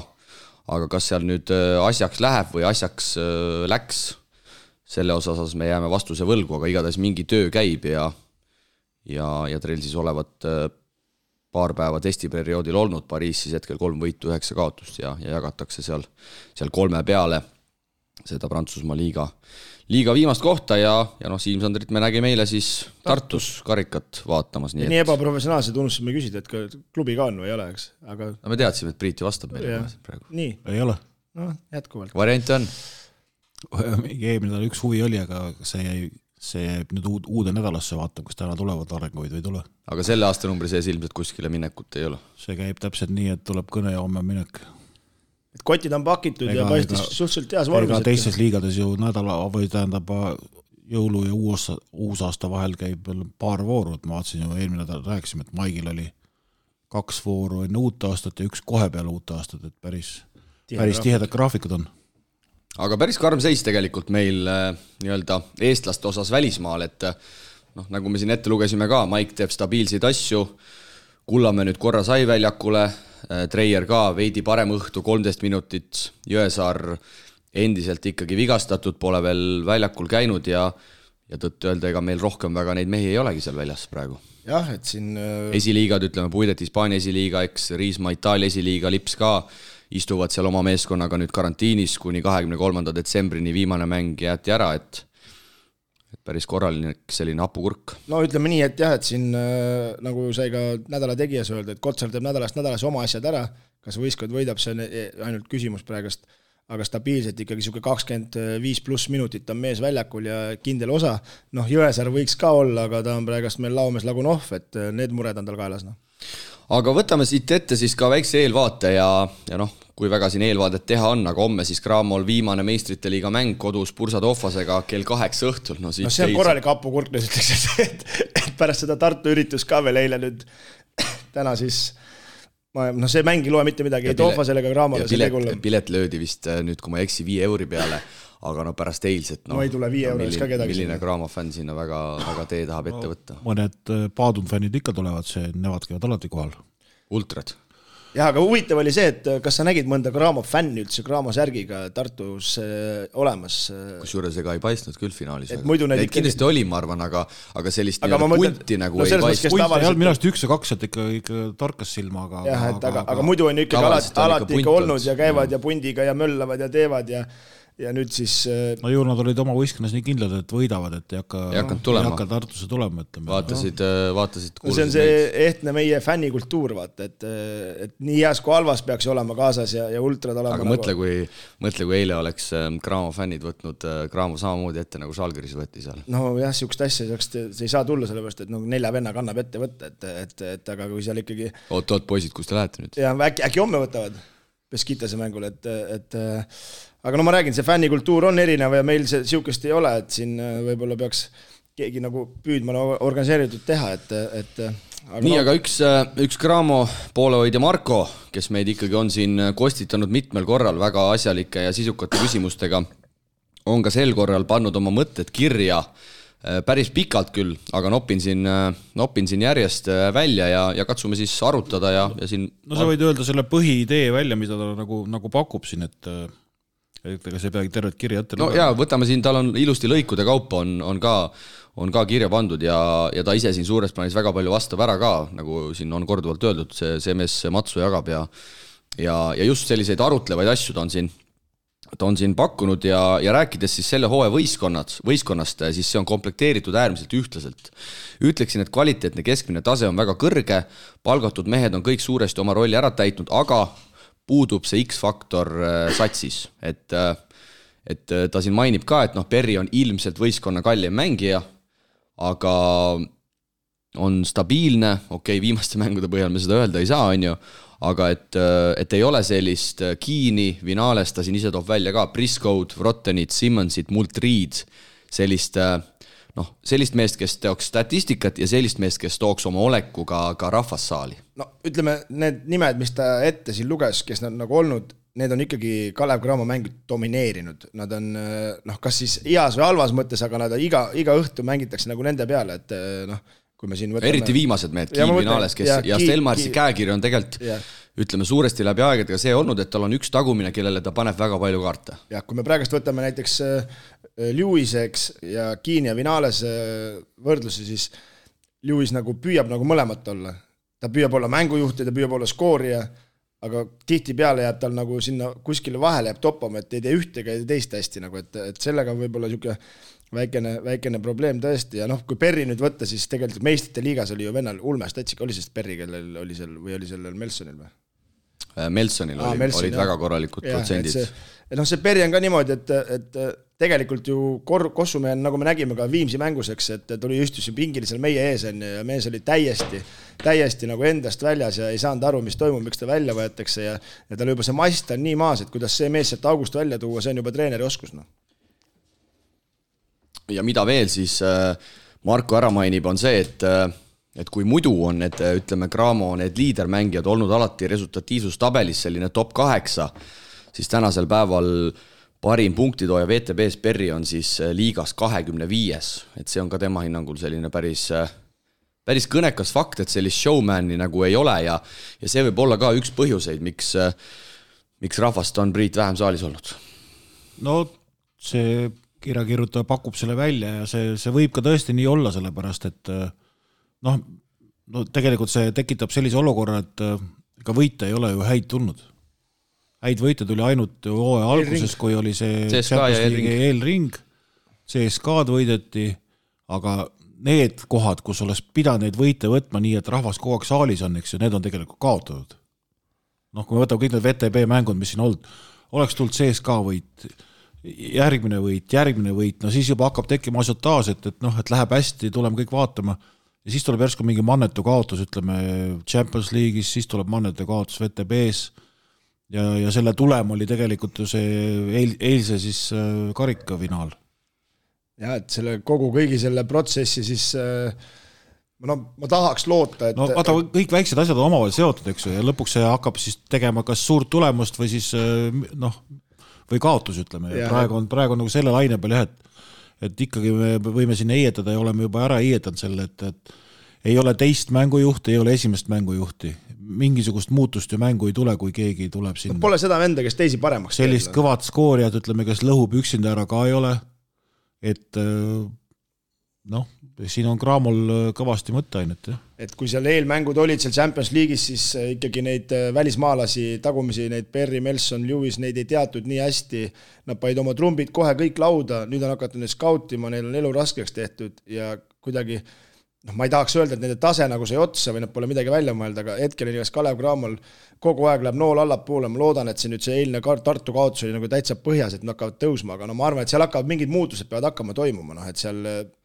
ainult kohvilaua taga käies äh, Linamäe juures, äh, nagu me nägime, käisid kohvilaua taga pärast, kelle mängu see oli, keda nad seal pähe said seal,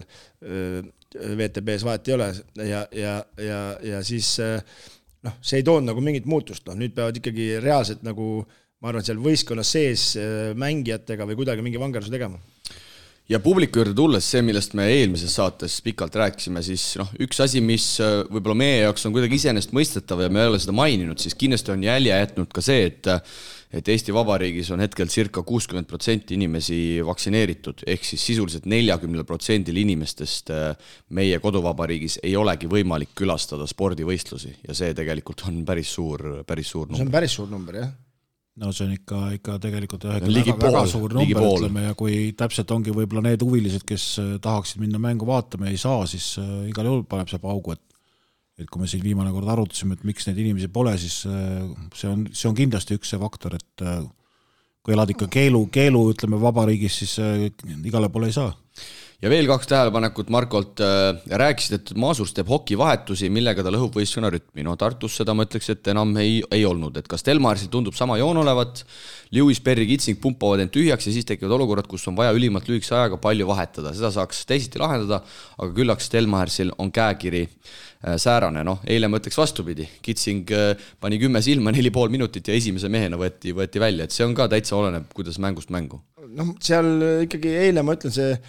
enesekindlus oli nii kõrge Kalev Cramo treeneritel ja, ja, ja, ja nad enda arust kontrollisid seda mängu ja kõike, aga noh, ma olen ise korduvalt Kalev Cramot võitnud äh, nõrgemate satsiga, Valgaga panime üle lausa kaks korda ühel hooajal magama, eks. jõhker. jah, jah, aga, aga see täpselt samamoodi juhtus. täpselt, muster on kõik täpselt. esiteks see, äh, meie mängisime Valgaga, siis nad juhtisid kuueteist punktiga meid enne viimast veerandajaga, said viimase veerandaja kahekümnega ja kaotasid, on ju, et siis enam seda muutust enam ei too sisse, kui hakkab halvasti minema, ühel võistkonnal hakkab kukkuma, eile samamoodi, viimane veerandaja, kui täielikult domineeris, noh, treener proovib ühte käiku, proovib teist käiku, sa ei saa enam seda muuta, sa pead selle mängu ennem ära otsustama, noh. ja, ja noh, nii juhtub lihtsalt, et aga, aga no okivahetused, no ma räägin, see oli, ma arvan, enesekindlus, no ja see, et küll me saame ja me oleme suuremad ja tugevamad ja nii edasi, aga see on ainult paberil, et äh, üks võistkond näitas südant, teine tahtis lihtsalt ära mängida. ja viimane äh, tähelepanek läheb siis Silas Melsonile et oleks huvitav kuulda teie arvamust, kas ta lõhub Crao mängu, ta võib oma kaksteist kuni kaheksateist punkti teatud kohtumistes panna, aga mis hetkel, mis kohtades ja mis visete ja lahenduste pealt need punktid tulevad, ta tuleb mängu ja pall jääb ta kätte ning siis aerutab üksi lõpuni. see pole võistkondliku mängu poolegi ja seda juhtub kümnest mängust kaheksas. noh, kuidas sa, Priit, vaatad Melsoni mängule, eile siis neliteist punkti, küll üheksa söötu finaalis, aga aga seda põrgatamist ja noh, Kristo üks endine treener. üritamist on nagu palju, seda ei saa nagu öelda, et ta ei, nagu ei ürita, aga, aga tema üritus on jah selline, et, et äh, ta ei ole ka orienteeritud mingisugusele söötmisele või asjale või mängu nagu korraldamiselt, ta on orienteeritud ikka sellele, et saaks üks-ühte teha ja oma punkte visata, ütleme noh ja no need üheksast söödust ma pakun. võib-olla tõesti, et kümnest kaheksa, kui nii, nii võrrelda, siis võib-olla jah, et kaks, kahes mängus ta on õnnestunud ja ülejäänud kaheksast ta väga ei õnnestu. tegelikult Kristo, mäletad, eile ta tegelikult mingite visetega täitsa hoidis Cramot vee peal, kui Tartu. Need rasked visked. ei, seda küll, aga ma lihtsalt mõtlen, et kui Tartu hakkas nagu esimest korda vist seal tagasi tulema, et siis ta no, nagu. Need olid rasked visked, aga lõpuks ta pani paar tükki mööda ka. ikkagi mööda, jah. et, et tal ikkagi läheb nii palju energiaks selleks viskeks saamiseks, mul meenub, kui Tartu hakkas tagasi tulema sealt nurgast, tegi Rosenthalile step back'i seal, üliraske vise pani ära. Meisterlik klass, tipp-topp, on ju, aga siin ongi minu arust äh, see, et, et äh, see, äh, kui me võtame selle Melsoni, eks, ta on niisugune vend, kes peaks panema seitseteist minutit näiteks, on ju, kakskümmend minutit, ja ta paneb, las ta siis paneb, aga kui ta mängib kolmkümmend minutit ja kogu aeg üksipäine pumpab, siis ülejäänud neli venda on mängust väljas, noh. et need ju ei saa oma võimalusi, noh et ta tahab olla ründav mängija, aga kui kaitse suudab tema tugevused ära võtta, siis sellega seoses kukub ka meeskonnamäng kokku no siia Marko mõtete lõppu ma küsin mehelt teilt, äh, no ma usun, sisetunne ütleb, et Cramo hakkab mängijate osas mingeid muudatusi nüüd tegema, see oli nüüd viimane piisk. kes hakkab no.? Perri esimese hooga, sa ju nägid ise, me tulime eile saalist ära, siis ta ju noh, head nutma ei hakanud, on ju, seal rääkis telefoniga seal, et on sel mehel on mast täiesti maas ja samamoodi Viimsi mängul pingil istus seal. ma arvan, et ta ei taha ise ka olla siin enam noh. lihtsalt sisetunne ütleb, et ma arvan, et ta ei taha ise ka olla, et kui ikkagi aga võib-olla nii tugev karakter, et nüüd tuleb jaanuaris, lööb jalaga ukse lahti ja hakkab panema, eks, et aga noh, siin küsimärke on, et noh, mul endal samamoodi, kui see Champions League'i äh, kvalifikatsiooniturniir oli, vaatasin neid mänge, seda silm säras, mõtlesin, no sihukest tagaliini pole olnud, noh. kui need vennad vurri hakkavad panema, et ainuke asi, mis ma leidsin sealt, et jumal tänatud, ma Tarvas ei mängi, et mul põlved oleks tagurpidi, kui need jooksma hakkaks, noh. aga no nüüd on see kaardimäe täiesti kokku kukkunud, et kuidas, kas no seal Champions League'is oli see asi, vaata, et kokku said tundmatud võistkonnad. Yeah., scouting oli, jaa, scouting oli niisugune lahja, kui yeah. nüüd vaatad tegelikult seda liini, siis seda on just üsna lihtne skautida no.. ja noh, see muidugi eilne Maala põmakas pani ikka neid siis ikka täiesti põlvili. no siin nüüd teised võistkonnad ka vaatavad seda, no ja teised võistkonnad ka vaatavad, nüüd on kas, kes, milline võistkond millisel tasemel, see Maala ei ole ka nii, et ma hakkan täna mängima ja nii on, on ju, et panen püsti. nagu ma enne ütlesin, Tartu suutis pakkuda ikka tempot vastu ka, vaata, sa pead ise rünnakule sisse viskama, sest tegelikult vaatamata kõigele, Tartu oli ju mängus ikkagi enamus aja taga Ja, ja, ja, et nad ikkagi, Cramo ikkagi suutis arutada siitpoolt, sealtpoolt, nad ikkagi juhtisid, panid kolmesed ära, aga jah, et Tartu pidas nagu lõpuni vastu, suutus ise tempot juurde panna Cramo omad tegelikult vajusid ja vajusid ja vajusid ja vajusidki lõpuks ära. jah, no see ongi nii, et, et kui sa tahad Cramot võita, noh, ütleme, nõrgem võistkond tahab võita, siis peab kümne küünega kinni hoidma, et lõpus variante tekiks, no ja siis tuli kolm-neli õnnestumist, said seitsmega ette ja siis oli juba nendel täitsa paanika, noh. no mulle isiklikult tundub, et äh, nagu ma siin Eesti-Läti liiga rubriigis ka ütleks, ütlesin, et Cramo vajaks hetkel sellist Branko Mirkovitši sugust äh, meest sinna, sinna tahaliini, kes äh, kes paneks need mehed paika, mängiks ise vajadusel väga kvaliteetset pick-and-rolli, aga ei mängiks pick-and-rolli ainult ütleme ikkagi suures plaanis korvile orienteeritult, nii nagu Lewis seda praegu teeb. no ja siin eilne mäng jällegi, kui sa lugesid siin ette, et kõige lühem, lühem näide nagu tuua, äh, Lewis kakskümmend üheksa minutit, eks, oli vist on ju? kakskümmend üheksa, just. ja, ja, ja Vitols kuus minutit. No mis sa siis võtad seda Vitolsit sinna siis, kui sa nagu noh, kõik kaardid oli ikkagi pandud äh, selle Lewis'e peale, ta ei vedanud välja, noh, Vitals käis seal korra, aga tal ei lastud ka nagu arutada, võib-olla tema kui äh, ütleme siis äh, eurooplasena, kes nagu oskaks selle maalaeva vastu paremini mängida, ta ikkagi lõpuks ei saanud oma nagu, nagu lõplikku võimalust, sest et no sa käid nii väikeste settidega, sa ei saagi seal midagi ära korraldada.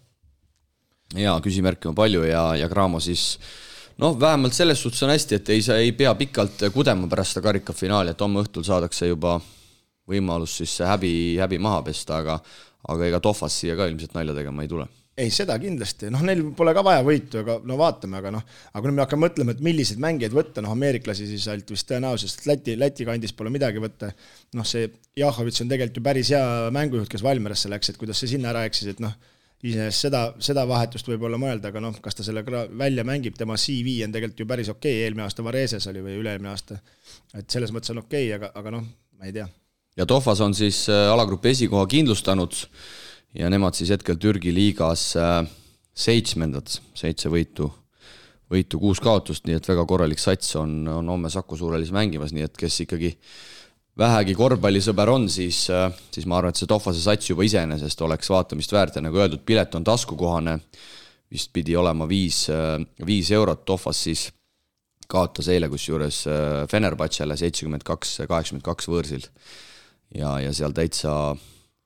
täitsa mäng oli, nii et äh, juba, juba vastase, vastase mõttes ikkagi korvpalligurmaanil on, on homme põhjust, äh, põhjust saali minna ja meie liigume siit edasi ja võtame ette saate osa viimase rubriigi. VTB Ühisliigale annab hoogu Arctic Sport, number üks spordijook Eestis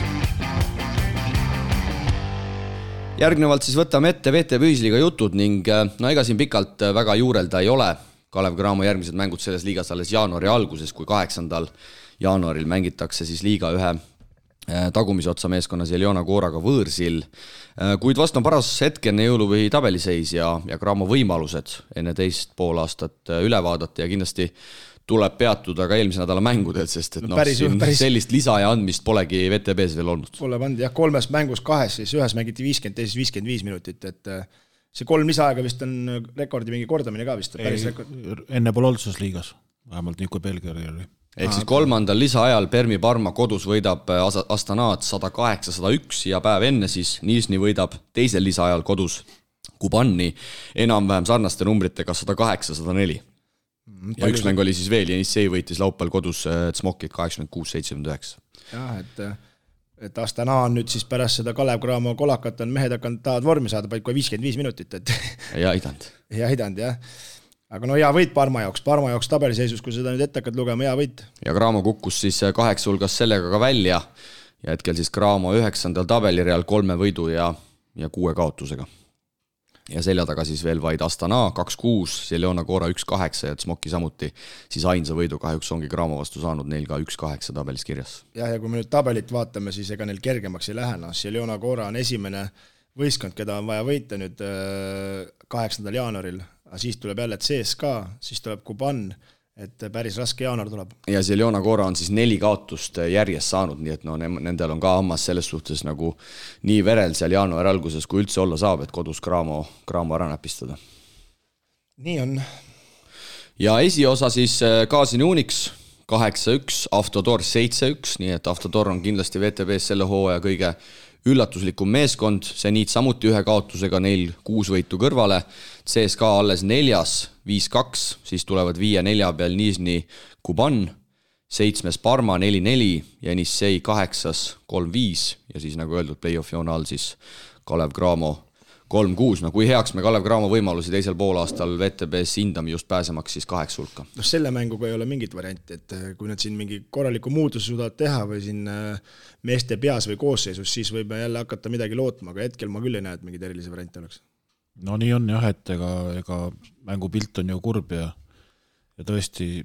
sellise, sellise juhuslikkusega kuskile tabelisse sisse ei jõua mõne, mõne võidu võib võtta, aga stabiilsus selles võistkonnas hetkel ma ei näe, et päevast päeva nad suudaks oma seda klassi välja näidata. no kas praeguse seisuga julgeme öelda, et Gazin Unix on VTB liiga võidule peafavoriit? no siin on no, huvitav. see on, see on põhiturniir, vaata, ega nad, aga... siin on ennegi neid võitjaid olnud, aga lõpuks CSKA ikkagi pikas seires on äh, alati üle käinud no siin on vaata nii. välja arvatud ühe korra. jah, siin on nii huvitav olukord tegelikult äh, seda tabeliseisu vaadates. keegi ei taha ju CSKA-ga poolfinaalis kokku minna ja praegast on esimene neljas uuniks, kas Avtotoor nüüd kukub neljandaks? no Avtotoor kukub siit kindlasti alla. et ma mõtlengi, et CSKA ja need võtavad ära, siis Unix saab mängida poolfinaalis. Äh, Nižni või Lokoga ilmselt, no kui siin ütleme läheb niimoodi. ütle, aga, aga peab vältima CSKA-d seniitina ja need lähevad siis omavahel kokku, noh et siis seal on juba ikkagi, see on ka väga tähtis nende no, jaoks. no Graamo jaoks teeb halvaks see, et vaata enam juba ei sõltu palju ainult enam, enam Graamost. ja kui, kui teed võistkonnas niisuguse muudatuse, et hakkad võitma, võtad viis võitu järjest, siis on nagu nende enda käes aga need kodus saadud kaotused otsestel konkurentidelt on tegelikult pannud praegu tabeliseisu niisugusesse kohta, kus Praegast kus kui teised mängivad omavahel nagu Cramo jaoks halvasti, siis Cramol endal ei olegi nagu midagi teha rohkem. Parma jaoks oli väga, väga, väga oluline võit see praegust äh, kolmandal lisaajal Astana üle, et äh, nemad jäävad nende konkurendiks, me teame, et Parma kodus võitis, Cramo kodus siis võitis Cramot, nüüd ju peab Parmasse minema mängima, noh, ega see elu kergemaks ei lähe no kakskümmend kolm detsember Jenissei versus Parma, eks ju, et, et ka juba sellest mängust ühte-teist sõltub, et kui Jenissei peaks, peaks kodus õnnestuma, siis kõik lähevad nagu eest ära ja Unixist rääkides, siis äh, Unixi seal president ütles välja, et olgugi, et seis on praegu mõlemas liigas suurepärane, siis äh, raha ei ole. seal, kusjuures ütleski, selleks, et Euroliiga tippsatsidega konkureerida, peab, e-, peab eelarve topelt tõusma. ei, ma saan aru, naljakas, eks. kuigi tegelikult vaatad satsi, siis, äh, siis satsi on, aga nagu ma eelmises saates ütlesin, siis tegelikult mängitakse endiselt sisuliselt ühe keskmängija Tšekiriga. et, et noh, see ei, näitab no, ka, et rahakott on natukene ikkagi õhem no, kui teistel. aga, aga neid nimesid vaadates seal siis tekib tunne, et see see peamänedžer siis see on korralik juut, et need mängivad siis tasuta seal Nemad neid mehi, OJ Maia Lorenzo Brown, noh, John Brown on tõenäoliselt üks eh, odavamaid mängijaid, on ju, Lorenzo Brown kindlasti odav ei, seda küll, aga, aga äh, nad ei ole nii tummised, neil ei, on häid, häid mehi, aga neil ei ole, neil ei ole pingipikkust lihtsalt. Okay, kui Artjom Klimenko on sul teine back-up center, siis ikkagi sa no,, sa suures aga, mängus aga, ikkagi sees ei ole ilmselt. okei, okei, aga ega kogu austuses Klimenko vastu muidugi, hea mees. et jah, et ma saan aru jah, et see rahakotti alati ei mängi, et südamega saab ka mängida, nagu nägime Tartus äh, nädalavahetusel, et rahakott alati ei mängi ja Unix on sel hetkel mängima pannud. no vaata, need on sellised üksikud mängud, pika, pika seeriat ikkagi seerias on raske. jah, seerias on raske. ja CSKA siis äh, lihtsalt olgu ära öeldud, Kennet Faridiga siis ka läksid teed lahku ja, ja vist, kui ma nüüd ei eksi, siis see leping saigi, saigi lihtsalt läbi ja seda ei, ei pikendatud ja ega sealt erilist, äh, erilist abi ka tegelikult jah, aga hetkel, hetkel ikkagi võtame kas või selle Unixi juurde korraks tagasi tulles, et et millist noh, okei okay,, võib-olla see tsenter ongi, mida neil võiks vaja veel olla, on ju, et aga, aga praegust ju see äh, võistkond töötab õlitatult, võidud tulevad, et miks seda lõhkuma hakata nagu vägisi nagu, et kui raha olekski nagu, et, et nagu keeruline nagu leida venda ka, kes sinna ansamblisse ilusti sobib, noh. Timo käis korra, aga, aga noh, see oli selge no, juba, see oli juba eos teada. Timo positsioon oli niisugune, ma ei saanudki aru, see oli väga ei, no, kahtlane. see oli juba eos teada, et see asi ei, ei, ei toiminud. see oli turundusost, see oli turundusost. no see võis küll olla nii, et ilus blond poiss tuli, tegi paar nädalat, noh yeah., kõik rääkisid Unixist yeah.. aga jah, et ega üks, üks tsenter ei teeks alati paha, et raha ei ole saja tonni eest. aga see ongi see probleem, mida tegelikult on siin, siin mujal maailmas ka arutatud, et Euroliiga tasemel ei ole häid mängujuhte ja ei ole häid tsentreid võtta no,. see on hea näide ju Milano turg no, on nii selles suhtes headest kukkus meestest. ära, osteti nüüd äh, küll mees juurde no, see, no, sa jah. pead ta ostma esiteks juba, ega sul kuskilt teda niisama võtta ja, ei ole. ja see näitab ka, et noh, kogu austus ka selle Ben Bentilli vastu, noh tema tegelikult ilmselgelt nad ei tahtnud, ma arvan, päris sellist meest ikkagi, et nad oleks Pole tahtnud, just, et ei ole võtta ja, ja sa peadki siis võtma nad kes on. Nad oleks tahtnud piltlikult öeldes Poireed saada või, või, või, või noh, Tavarest nagunii ei saa, siukseid vendasid on vähe nagu Tavares on ju, aga ütleme, Poiree või, või siis äh, see, kes ära lagunes Salgerises on ju, neid siukseid pikkasid tahaks, aga ei ole, siis sa võtadki selle ameeriklase, oled jälle loterii peal väljas, noh. jaa, nii on, aga mehed, me saime täna väga ilusti ja, ja lühidalt äh, saatega hakkama ja ütleme siis kõikidele kuulajatele, et järgmisel nädalal tuleb veidi teistsugune saade, nimelt nagu siis ka eelmisel aastal, me võtame siin aasta lõpus korvpalliaasta kokku, teeme väikse pingerea ja tuleb siis selline aastalõpusaade Vol2, nii et ma usun, et, et on, mida, on, mida oodata. ja on, mida meenutada, ma arvan ka, et kuigi noh, nagu eelmine aasta oli raske koroona aasta, ma arvan, et sel aastal on sellega natuke lihtsam ja kossu on ikka kõvasti olnud ja, ja ma arvan, et on, mida meenutada. jah, siin võib-olla, et isegi eilne üks sündmus pääseb sinna, sinna pingeritta, nii et äh, head kuulajad, selline oli siis viiekümne neljas mängumeeste korvpalli podcasti äh, saade, korvpall kuhugi ei kao, mängitakse siis ka sel nädalal kõikides, kõikides liigades. aga meie näeme siis järgmise nädala saates, seniks aga püsige tublid ja kohtume jälle kohtumiseni! korvpall on meie mäng, mille harrastamisel ja jälgimisel võib tekkida hea tuju ja tunne. enne saali minemist pea nõu sõbra või elukaaslasega. platsil näeme